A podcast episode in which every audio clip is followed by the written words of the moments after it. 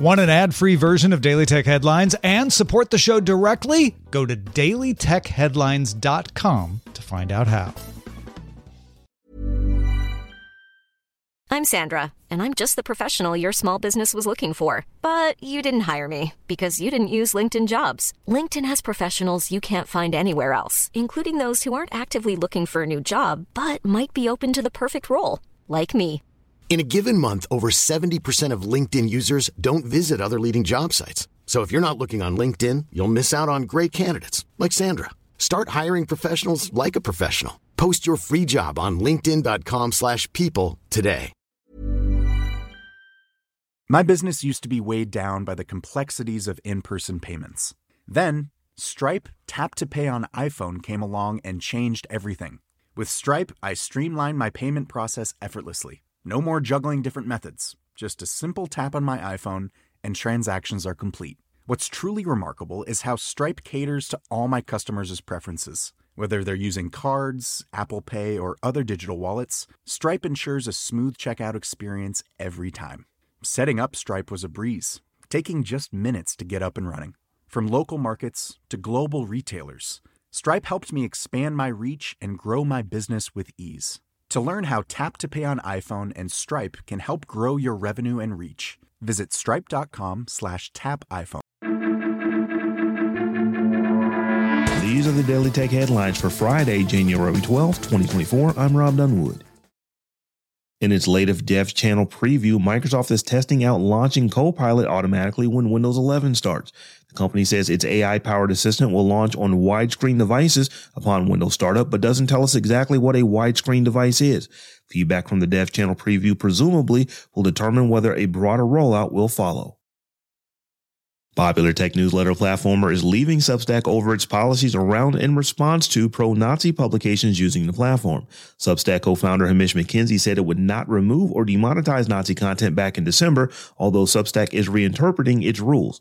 Platformer founder Casey Newton says that readers have made it clear that the publication should leave Substack. Platformer is migrating to Ghost, and if all goes well, subscribers will receive the newsletter next Tuesday, January 16th, from its new home. In an internal memo, Discord CEO Jason Citron said the company grew headcount too quickly over the past few years, and to sharpen our focus and improve the way we work together to bring more agility to our organization, the company is laying off 17% of its workforce, or about 170 employees. These cuts are Discord's largest to date after the messaging app laid off about 4% of its staff last August. Hertz, the largest car rental company in the United States, is selling a third of its electric vehicle fleet, about 20,000 EVs, mostly Teslas, and replacing them with gas powered cars. Hertz cites low demand, falling resale prices, and high repair costs as the reasons for the decision.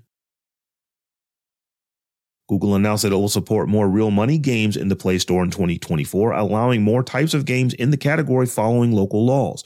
Real money games are defined as any type of game that allows users to bet and win money.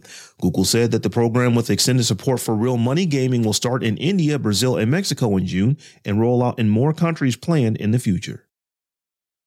Despite 2023 being the year that kicked off the generative AI revolution, U.S. startup funding dropped 30% to $170.6 billion, down from $242.2 billion in 2022. This is a continued slump in venture capital funding, down from its peak in 2021 when startups raised $348 billion. AI startups did receive one of every three venture capital dollars invested in 2023, but reduced access to capital and higher interest rates have been a drag on the startup scene as a whole. Verizon has settled a 2023 lawsuit for $100 million where current and former users allege the company unlawfully tacked on additional administrative charges to their service bills without consent. Verizon also never adequately or honestly disclosed the fee to customers before they subscribed to its services and uniformly charged them higher monthly rates than advertised and promised. Verizon admitted to no wrongdoing according to the settlement website. Prerequisites for ordering Apple's new Vision Pro have come out, and those looking to acquire the new mixed reality headset will need an iPhone or iPad with FaceTime to determine the right size light seal and headbands, which work together to give you a precise fit. Those who wear glasses will also need a valid unexpired prescription from a U.S. eye care professional to get the proper Zeiss optical inserts that accommodate most prescriptions. Following their green light from the U.S. Securities and Exchange Commission on Wednesday, U.S. Bitcoin ETF saw $4.6 billion in volume on their first day of trading Thursday. The products mark a watershed moment for the cryptocurrency industry that will test whether digital assets, still viewed by many professionals as risky, can gain broader acceptance as an investment. And finally, two 10,000 unit batches of Rabbit's R1 Pocket AI Companion have sold out in two days. Rabbit would have been happy to sell just 500 units of its $199 large action model R1 handheld AI device, but after going on pre-sale Wednesday, all 10,000 sold out in under 24 hours. A second batch was added Thursday and it too sold out in under 24 hours. Now Rabbit is on to batch 3, but unfortunately, this run won't be available until May or June of this year.